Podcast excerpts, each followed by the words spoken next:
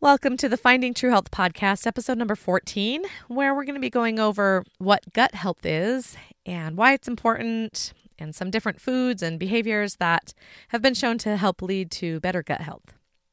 Remember that this podcast is for information and entertainment purposes only. It's not meant to diagnose or treat any issues. Uh, also, I'd be super happy if you could subscribe to the podcast if you feel so inclined. All right, here we go. Hey there, friends. My name's Jenna Waite. I'm a registered dietitian nutritionist, mother of five, and someone who's passionate about helping others find true health in the midst of diet culture and body objectification. Join me as we take our focus off of weight and body size and put it on to becoming the healthiest possible versions of ourselves so that we can have energy to live our best lives. I'm so excited you're here. Now let's dive in. Hello, friends. How is it going? I hope that you're excited to learn all about gut health today. I know that I'm excited to share this information with you. I wanted to talk about gut health because it seems to be a topic that maybe feels a little bit abstract or mysterious to some people. And I think a lot of like food marketers or other people might capitalize on that fact. So I just love to help educate people on this this topic. Also, the diet industry, the wellness industry, they are known for promoting things like detoxes and really strict diets, cleanses. Uh, I've seen microbiome sequencing charts, just other things in the name of improving your gut health. And these products often aren't really needed or scientifically tested at best. And at worst, they can even be harmful to your health and really do some damage. So, as you'll see when we go over the different foods and other things that actually have been shown to improve gut health, you'll see that maintaining good gut health really isn't as mysterious as many people make it out to be. I also know that a lot of people struggle with GI issues and abdominal pain. And so, if that's you, hopefully this episode will be helpful in that area as well. So, I do want to remind you, though, that if you have issues with your gut, I recommend seeing a dietitian or a doctor that specializes in gut gut issues for further support if you need more personalized help. I don't personally specialize in gut health. My specialties are in intuitive eating and habit formation. So this episode's just going to be kind of a basic overview of gut health rather than an in-depth deep dive into the topic and I always recommend you see somebody about your specific particular needs. All right, let's dive in. Gut health has become somewhat of a trendy topic over the last decade or so. In fact, a vast majority of the research articles related to gut health have been done between 2013 and now. So, as we dive into this topic, it's really important to remember that we're still in the early, early stages of learning about all of the intricacies of gut health. However, while the actual science and research is relatively new, the concept of gut health is quite old. In fact, Hippocrates, who lived over 2,000 years ago, is known to have said all disease begins in the gut. And in Asian countries, gut health has been a central theme of their medicine for centuries and centuries. When we here in America talk about, quote, good gut health, it's important to note that there isn't a specific definition that the, the medical community uses for this. So different people might be using the term in different ways. I think a lot of people, though, view it how dietitian Kaylee Eichelberger does. She says when talking about gut health, we're referencing how effectively the body is able to carry out digestive function without complication, such as causing symptoms of discomfort, bloating, or upset stomach, which can occur in the setting of digestive disease.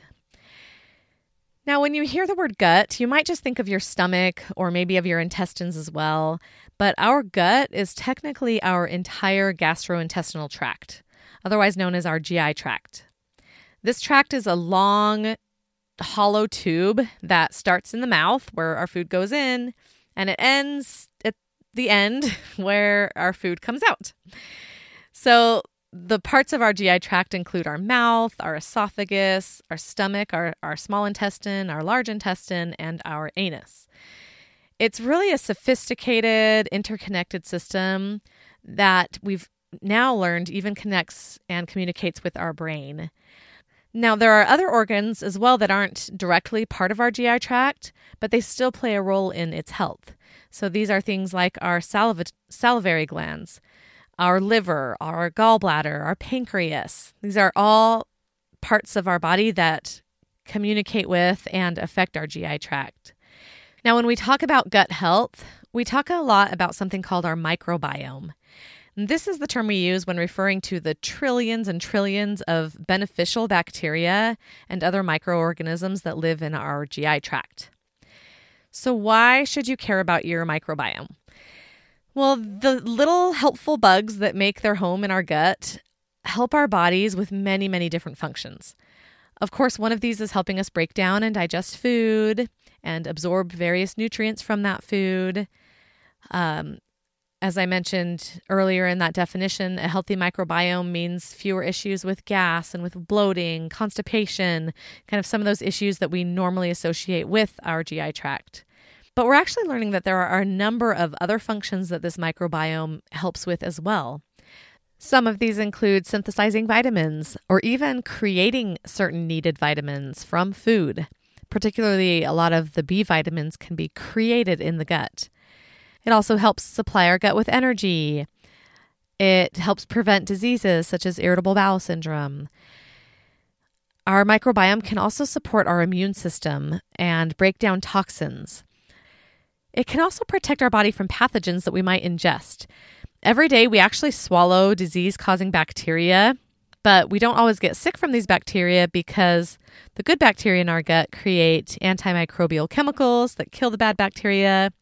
They also help lower our intestine's pH level, making it harder for bad bacteria to survive. They compete for food sources and they take up space in our intestinal lining, which makes it harder for the bad bacteria to sort of set up camp in there. Interestingly, our microbiome might even affect things that we don't normally associate with our GI tract or digestion. Some of these include our body size. There was actually a really interesting study done on rats. The researchers implanted the microbiome of one rat into another one through something affectionately called poop therapy or fecal transplants. And that is exactly what it sounds like it is. it's actually being studied as a potential treatment for a range of disorders and diseases, and it looks quite promising, even though it kind of grosses a lot of us out to think about. but after the rat's microbiome was changed, their body size actually changed to match the rat whose microbiome they had received. So one of the rats got very large and another one got really thin. And those were actually reversed when they once again changed the microbiome to be that of a different rat. So it's just really interesting how much the body size was affected by the microbiome. Our gut health might also affect our risk of depression and anxiety. We're finding that a healthy gut communicates with our brain through our nerves and our hormones, which helps maintain our mental health and just our general sense of well being. A microbiome might also help prevent asthma. It can decrease the risk of several types of cancer. Now, keep in mind, research in this area is still young and pretty limited. Some of the claims of how gut health can improve overall health are still being tested. But research is definitely promising, and we seem to be finding more and more of a connection between our gut and many, many other areas of our body and our health. So, what affects your gut health? Well, the types of bacteria that live in our gut is determined by a number of things. This includes our age, our environment, our the level of stress in our lives, our overall health status, as well as uh, any medications we might be exposed to or taking. Actually, also birth control pills um, have been found to greatly alter our microbiome. And then, of course, antibiotics. These are particularly harmful because they essentially wipe out all of the bacteria in our gut, including our good bugs. And that's why it's particularly important to work on improving your gut health anytime you take antibiotics. And then, of course, the food, our diet, the food that we eat, has a big impact on our gut health. Large amounts of foods that are highly processed and contain a lot of sugar or artificial sweeteners have been shown to have a negative effect on our microbiome. Though remember, eating smaller amounts of these types of foods really isn't t- anything to be too concerned about. And then there are also lots of foods that can help improve our gut health. So I wanted to talk about some of those. Certain types of foods seem to have a particularly positive effect on our microbiome, such as foods high in fiber, including those um, that have resistant, what we call resistant starches, and then also foods high in polyphenols and fermented foods. So I want to talk about those three kind of groups of foods for a little while. So if you're interested in how can I help improve my microbiome through food, then listen up. You might want to grab a pen and paper and write some of these foods down. Um, foods high, high in fiber is the first one, and you probably don't need to write these down because you probably already can say all these with me. Um, these are foods like fruits and vegetables, legumes, beans and peas and lentils, nuts and seeds, whole grains. Now, a quick note though if you have sensitivity to gluten, or if you have celiac disease, of course, then grains containing gluten, so ones like whole wheat, barley, rye, those actually might increase the permeability of your gut lining, and that leads to what's referred to as leaky gut syndrome. I might do a whole episode on leaky gut syndrome. I don't really want to get into that right now, but those should be avoided, of course, if you have any sort of gluten sensitivity. But for people who don't have gluten sensitivity, whole grains can be a great source of fiber. Although our body can't digest fiber, certain bacteria in our gut can, and this helps stimulate their growth. So, for optimal benefit, you're going to want to try to get foods that are high in both soluble and insoluble fiber. And it's recommended that women get at least 25 grams of fiber a day and men get 38 grams of fiber a day. So, foods high in fiber are great for the gut. Um, one type of fiber is called resistant starches. And these seem to be particularly helpful for our, our microbiome. So, foods high in resistant starches include beans, bananas, especially if they're slightly on the green side, potatoes that have been cooked and then cooled. So, something like a pasta or a potato salad would fall in this category. Rolled oats are high in resistant starches, especially if they're uncooked, and cashews are another one. The next type of food that, that can be really helpful are foods high in polyphenols. Now, polyphenols are compounds from plants that have a lot of health benefits, and one of them is to help feed our gut bacteria in the colon and also to help reduce inflammation. So, some foods that are rich in polyphenols are cocoa and dark chocolate, uh, grape skins, almonds, onions, blueberries, and broccoli. So, if you're looking to improve your gut health, those might be some things to add a little bit more of into your diet. And then the other category of foods that can be really helpful for our microbiome are fermented foods. Now, here again, studies are mixed as to how much fermented foods can help, but there is some evidence that they can be really helpful for our gut. So, types of fermented food are yogurt. Yogurt is also high in probiotics, which we're going to talk about here in a minute. And so, it can be a really good addition for gut health. You just need to really watch out for the added sugar content of any yogurt that you choose. Um, since a lot of yogurts are really high in sugar, and sugar is not good for gut health. So, you're going to want to find something low in sugar, low in artificial sweeteners as well. And you're also going to want to look at the container, read the labels, and make sure that it says contains live cultures for optimal health benefits. Some other fermented foods are certain types of cheeses, including cheddar, Swiss, and Parmesan cheese, sauerkraut, kimchi, miso, sourdough bread, and pickles. Now, the pickles need to be pickled in salt, not vinegar, to have benefits to the gut.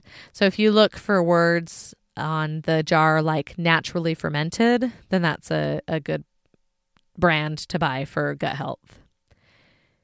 So many of these fermented foods and these foods high in fiber also contain prebiotics and probiotics. So I mentioned probiotics a minute ago, and you've likely heard of these terms by now. I remember when I was just finishing up with my degree in nutrition back in 2005. These were like the hot new terms being discussed everywhere when I was doing my internship, actually. We've learned a lot since then, but we still are learning some things about these. So, probiotics are live bacteria and yeasts that are good for our digestive system. They can certainly help create a healthy microbiome, particularly for those taking antibiotics or those that have IBS or are trying to restore their mic- microbiome for other reasons. There's some debate about whether taking probiotics is helpful for those who already have a healthy microbiome, but it seems that they certainly don't hurt. And then prebiotics are basically the food used by probiotics and other microorganisms in your gut. These are dietary fibers that feed the good bacteria and kind of just help keep your microbiome healthy and thriving. So, those are types of foods that you might want to add to your diet if you're looking to improve your gut health. But although what you eat is certainly an important part of having a healthy gut, how you eat actually plays a big role in your gut health as well. So, I'm going to go over a few other ways to improve your gut health that don't have to do with your food. The first one is to be sure that you're chewing your food adequately. Now, I don't recommend you sit and count the number of bites that you take, but certainly a lot of us could, me included, I'm raising my hand here, could stand to slow down and spend a little more time chewing your food before swallowing. I've heard it recommended to chew to the consistency of applesauce. So maybe that's a good gauge for you to just make sure that you're really breaking your food down adequately. Also, try not to eat when you're upset or when you're stressed. You can go back and listen to episode number 11 for a technique to handle stress without food if you'd like. But we've found that stress really can affect how your food is digested. So, making your eating environment as pleasant as possible is a good idea. Just trying to keep things calming and relaxed while during mealtime also in actually enjoying your food. So savoring it and tasting it and getting as much enjoyment out of your food has been found to aid in better absorption of nutrients. I've heard of a few studies showing this effect.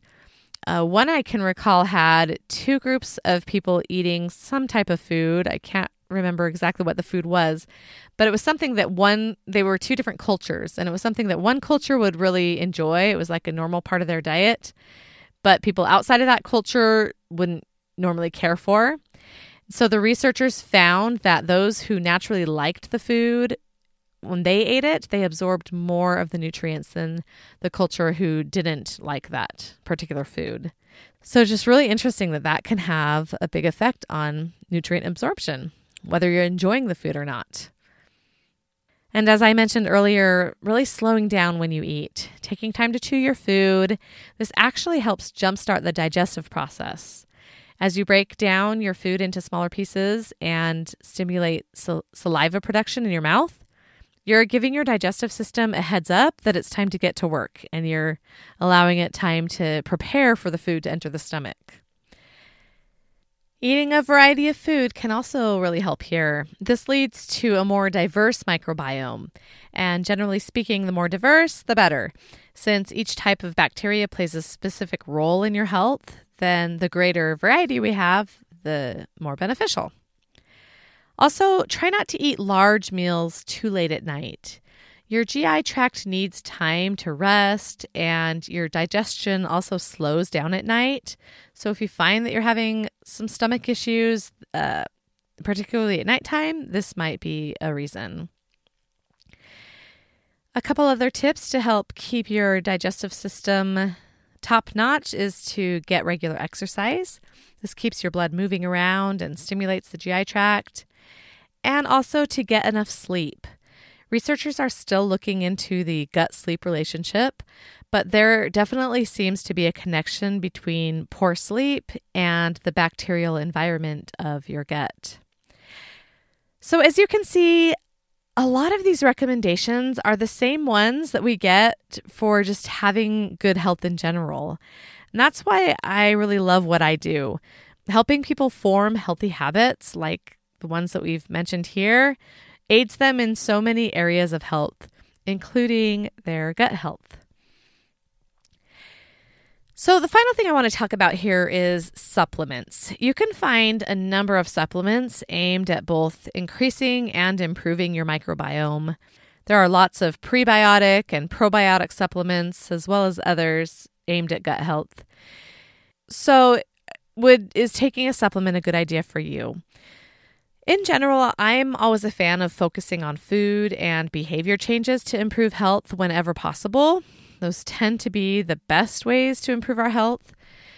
If you are eating a variety of foods, including the ones that I've mentioned in this podcast, and if you're working to create healthy habits around sleep and around eating mindfully and exercising, etc., again, all of which benefit your gut along with many other areas of your health, then you probably don't need a supplement. But if you're worried that your diet isn't giving you enough of the nutrients needed for a healthy gut, or maybe you just want a little boost to your microbiome, then supplements might be a good option for you. Also, if you're having issues with your gut, or you've been on antibiotics recently, or you have IBS or something like that, then a supplement might be a good idea. Just remember the supplement industry can get tricky since it isn't very highly regulated meaning many supplements haven't been thoroughly tested.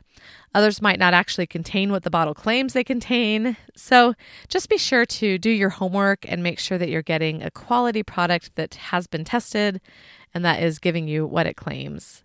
If you do choose to um, try a supplement to help improve your gut health. Once again, remember that the commercialization of the gut microbiome has grown beyond what's often supported by the actual science. So I encourage you to be skeptical of products claiming to lead to a healthy gut. But again, that's not to say there aren't any good ones out there. All right, hopefully, this podcast episode has helped you feel more informed on the topic of gut health.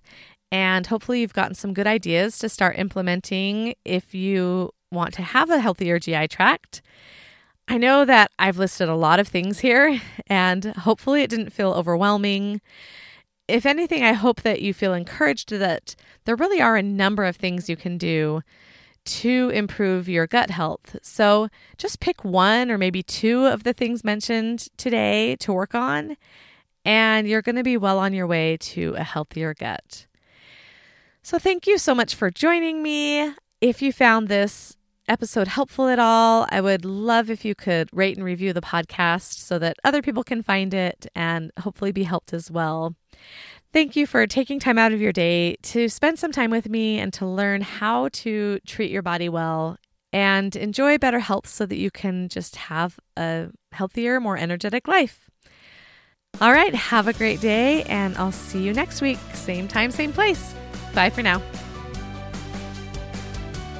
If you'd like help implementing what we've talked about today more fully into your life, come check out my self paced program at healththroughhabits.com. You'll use the science and tools of habit formation to help transform your health and your mindset. In just a few short weeks, you'll be able to add any number of healthy behavior and thought habits into your life so that you can enjoy finding true health for yourself. I hope to work with you soon.